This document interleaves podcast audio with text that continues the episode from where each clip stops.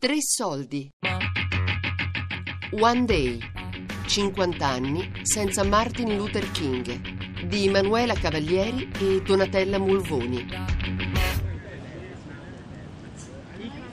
A 50 anni dalla morte di Martin Luther King siamo andati al Morehouse College di Atlanta, l'università in cui oggi la sua eredità intellettuale continua a vivere, ad evolversi, a trasformarsi dinamicamente.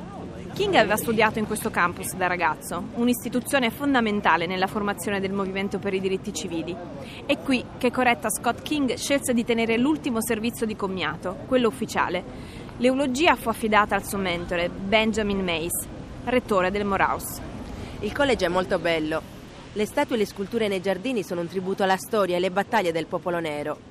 I giovani che negli anni 60 organizzarono proteste non violente e sit-in contro la segregazione erano allievi di questa scuola. Ancora oggi questo è il college maschile afroamericano più importante degli Stati Uniti. È qui che studiano le eccellenze i futuri leader nazionali, da Martin Luther King a Spike Lee. Al Morehouse incontriamo Vicky Crawford, direttrice della King Collection, il preziosissimo fondo inaugurato nel 2006 che contiene oltre 13.000 documenti originali ed autografi. Tra essi una versione editata della Lettera dal carcere di Birmingham, uno dei manifesti più importanti del movimento per i diritti civili, la cui prima stesura avvenne in prigionia su pezzi di carta improvvisati e fogli di giornale. Ma ci sono anche fotografie, lettere, la corrispondenza con i leader del movimento, con scrittori e con capi di Stato. C'è anche una bozza del celebre discorso I Have a Dream del 1963. King si iscrisse al college in anticipo, a 15 anni, ci spiega la professoressa. Qui, per la prima volta, scoprì che c'era chi non aveva paura di sfidare la discriminazione e i pregiudizi. Il giovane Martin trascorse in queste aule gli anni più intensi della sua formazione giovanile, dal 1944 al 1948. Il Morehouse, ci spiega la professoressa, ancora oggi dà agli studenti gli strumenti necessari per essere parte attiva del cambiamento. Stiamo formando i futuri deputati, senatori, presidenti, intellettuali, innovatori in grado di fare la differenza, di sanare questo gap, di fare leggi, di trovare nuove soluzioni, di rendere l'America quello che essa dice di essere. It says it is. You know, access to college and equity and opportunity think about college is also tied to what's going on in our public school system. Quello dell'istruzione, dice Crawford, resta un nodo irrisolto. Si pensi all'accesso al college, alle pari opportunità. Il gap scolastico è ancora consistente. La situazione della scuola pubblica americana non è positiva. L'ingresso al college, in primis, è legato alle possibilità economiche più che al merito. Non è un sistema equo. In alcune aree degli Stati Uniti questa problematica è ancora più drammatica. Eppure, la scuola pubblica è uno dei fondamenti della democrazia. Begins with pub if you're in public schools, which is where many students who you know who don't have the economic edge are going to be and that's fundamentally one of you know ed- public education is one of the you know that is one of the foundations of a democracy that people have access to, eh, to education and healthcare. Con i suoi 2500 allievi, il Morehouse resta un piccolo ma fondamentale centro culturale, fedele alla sua missione originale allora come oggi chi si iscrive lo fa con l'idea di essere parte attiva della comunità, perché ha intenzione di diventare un leader che contribuisca a rendere il mondo un posto migliore di come lo ha trovato, nel nome anche di Martin Luther King. All'ingresso della biblioteca del college incontriamo Deshaun, al primo anno. Viene da Chicago e studia business. È poco più che un ragazzino, ma le idee molto chiare. Il suo sogno è quello di tornare nella sua città per lavorare a una riforma della scuola pubblica. Come tutti i suoi colleghi ha vissuto con grande preoccupazione le elezioni di Donald Trump. Oggi però si dice fiducioso. La nostra nazione, ci spiega, ha già attraversato momenti critici come questo. La storia si ripete. Troveremo il modo di uscirne. Spero di essere tra i leader che un giorno siederanno al congresso per cambiare le cose. Day. Ci fermiamo a chiacchierare con un gruppo di studenti appena usciti dalle lezioni. Tra essi c'è Cameron, che viene da Washington e studia inglese. Ha sempre saputo di appartenere a questo posto. Descrive Morehouse come l'inizio della vita per molti leader afroamericani. La casa lontano da casa. Sa che qui lui e i suoi colleghi non devono preoccuparsi del colore della propria pelle, ma possono invece confrontarsi e condividere le proprie lotte. That's not an issue here. So it puts us all on this kind of common ground and we all understand the same struggle that we have to face face and it's like okay now we can fight, fight it together. Ma la nuova generazione di leader afroamericani afroamericani si trova anche dall'altro lato della strada, allo Spelman College, istituzione sorella. Fu fondata nel 1881 come seminario femminile battista. Oggi è il college dedicato all'istruzione delle donne di discendenza africana più importante degli Stati Uniti. My name is Alana Beasley. I'm a first year economics major and I'm 18 years old. Passeggiando lungo i giardini del campus incontriamo Alana. Ha 18 anni e viene dalla Louisiana. Ha scelto lo Spellman ispirandosi a Rosalind Brewer, una delle sue ex allieve più famose, ovvero la numero due del colosso americano del caffè Starbucks. Per chi si chiede in cosa consista l'essenza dello Spellman, Alanna ci dice che semplicemente è la casa del Black Girl Magic.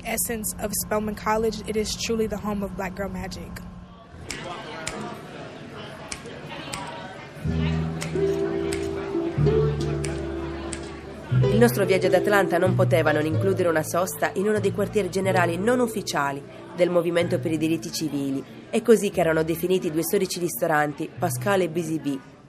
È qui che i leader del movimento si incontravano per discutere, per programmare strategie ed elaborare documenti, ma anche per gustare un buon piatto di soul food.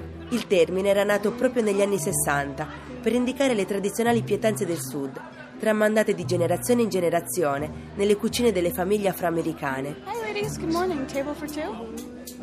Noi siamo venuti al BZB sulla Martin Luther King Drive, non distante dal Morehouse College. I ragazzi dell'università ci hanno detto che questo ristorante serve il pollo fritto più buono di Atlanta.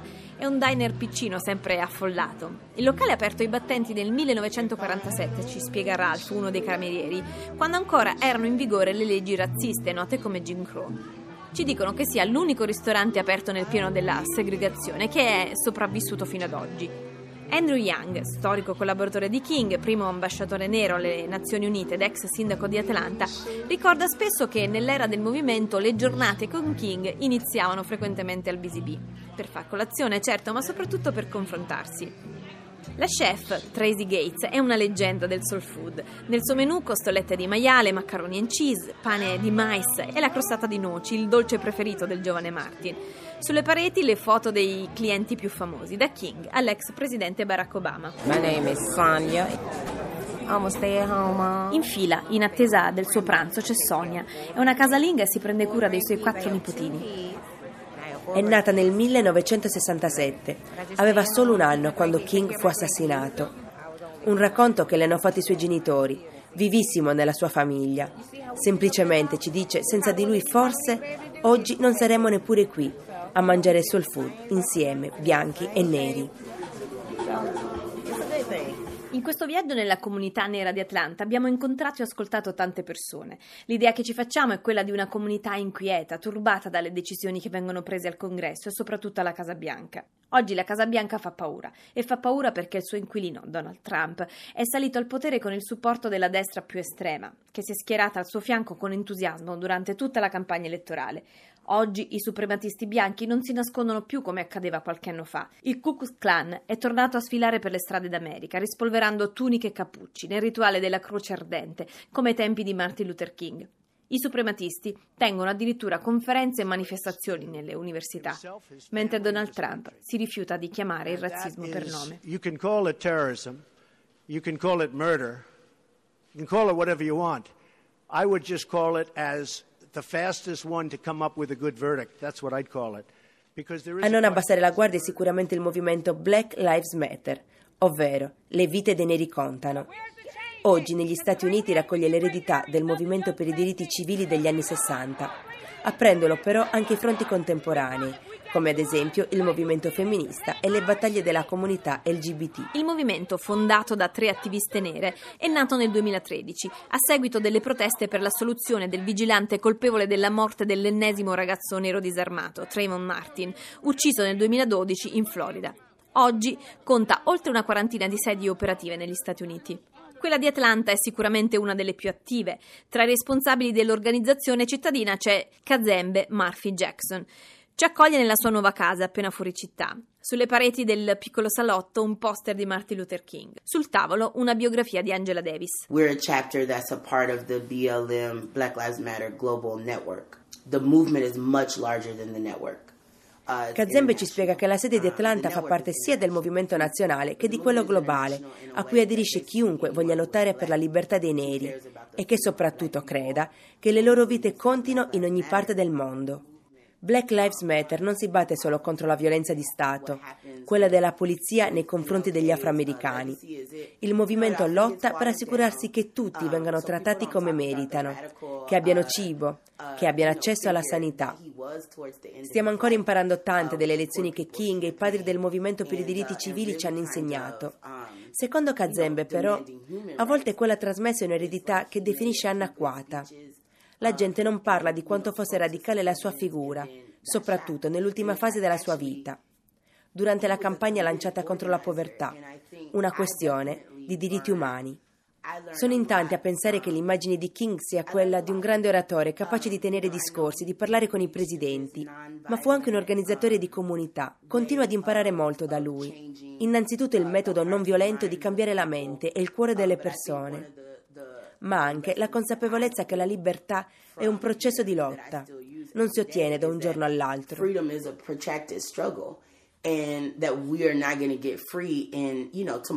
Sono passati 50 anni da quando un colpo di fucile spense il sogno di Martin Luther King. Dopo mezzo secolo l'America nera rivendica quel sogno, ne raccoglie l'eredità e guarda avanti con speranza e inquietudine.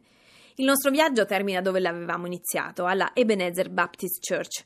La Chiesa di King, certo, ma soprattutto una delle realtà più attive negli Stati Uniti sul fronte dei diritti civili e della lotta al razzismo e all'ineguaglianza. È qui che ci aspetta il reverendo Raphael Warnock, considerato uno dei leader afroamericani più influenti. Il reverendo è in prima linea.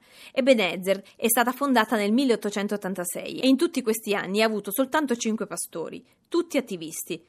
Una leadership carismatica, teologia e impegno sociale vanno di pari passo, una consapevolezza che ha maturato durante gli anni di formazione al Morehouse College. I see civil rights Io sono convinto che la lotta per i diritti civili sia intimamente connessa al ministero cristiano, ci dice. Per quanto mi riguarda non credo che vi sia una grossa differenza tra essere un leader spirituale e un attivista. Per me è fondamentale lavorare per la giustizia nel ministero evangelico. D'altra parte, anche King la pensava così. Um, L'America è cambiata molto dalla morte di King nel 1968, ma più le cose cambiano, più restano uguali. Incredibile a dirsi, il divario economico tra bianchi e neri in questa nazione è lo stesso che si registrava negli anni 60, per non parlare di istruzione e sistema giudiziario. Il sistema giudiziario è addirittura peggiorato rispetto agli anni di King. e non si tratta di una sensazione personale, posso dimostrarlo con dati alla mano, ci dice il reverendo. Nel 1980 c'erano 300.000 persone nelle prigioni americane, oggi ce ne sono più di 2 milioni. È il risultato diretto della cosiddetta lotta alla droga. La maggior parte dei detenuti si trova in prigione per crimini non violenti legati alle droghe. La stragrande maggioranza è composta da neri e poveri, eppure bianchi e neri usano e vendono droghe praticamente allo stesso modo. Difficile da credere perché le aule di tribunale e le celle carcerarie sono popolate quasi esclusivamente da giovani neri, ragazzi che una volta entrati in prigione diventano invisibili. Invisibili, senza voce, ma non dimenticati. È per loro che Warnock la domenica scende dal pulpito. Il reverendo non ha avuto altra scelta. Ha seguito la sua chiamata, come aveva fatto King e come faranno dopo di lui i giovani del Morehouse. Una nuova generazione di attivisti che non ha paura di sfidare i pregiudizi e le contraddizioni di questa America. Una generazione che continuerà a lottare e che no, non sarà soddisfatta finché la giustizia non scorrerà come l'acqua e la rettitudine come un fiume possente.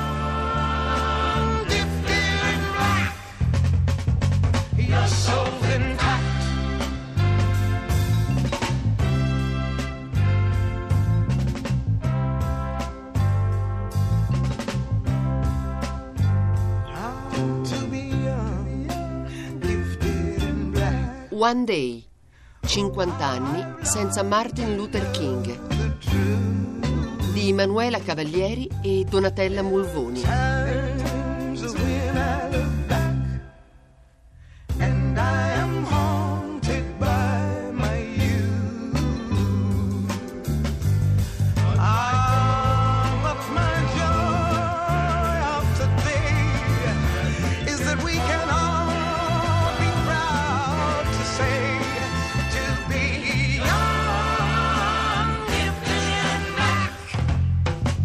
Tre Soldi è un programma a cura di Fabiana Carobolante, Daria Corrias, Elisabetta Parisi e Ornella Bellucci. Tutte le puntate sul sito di Radio 3 e sull'app Rai Play Radio.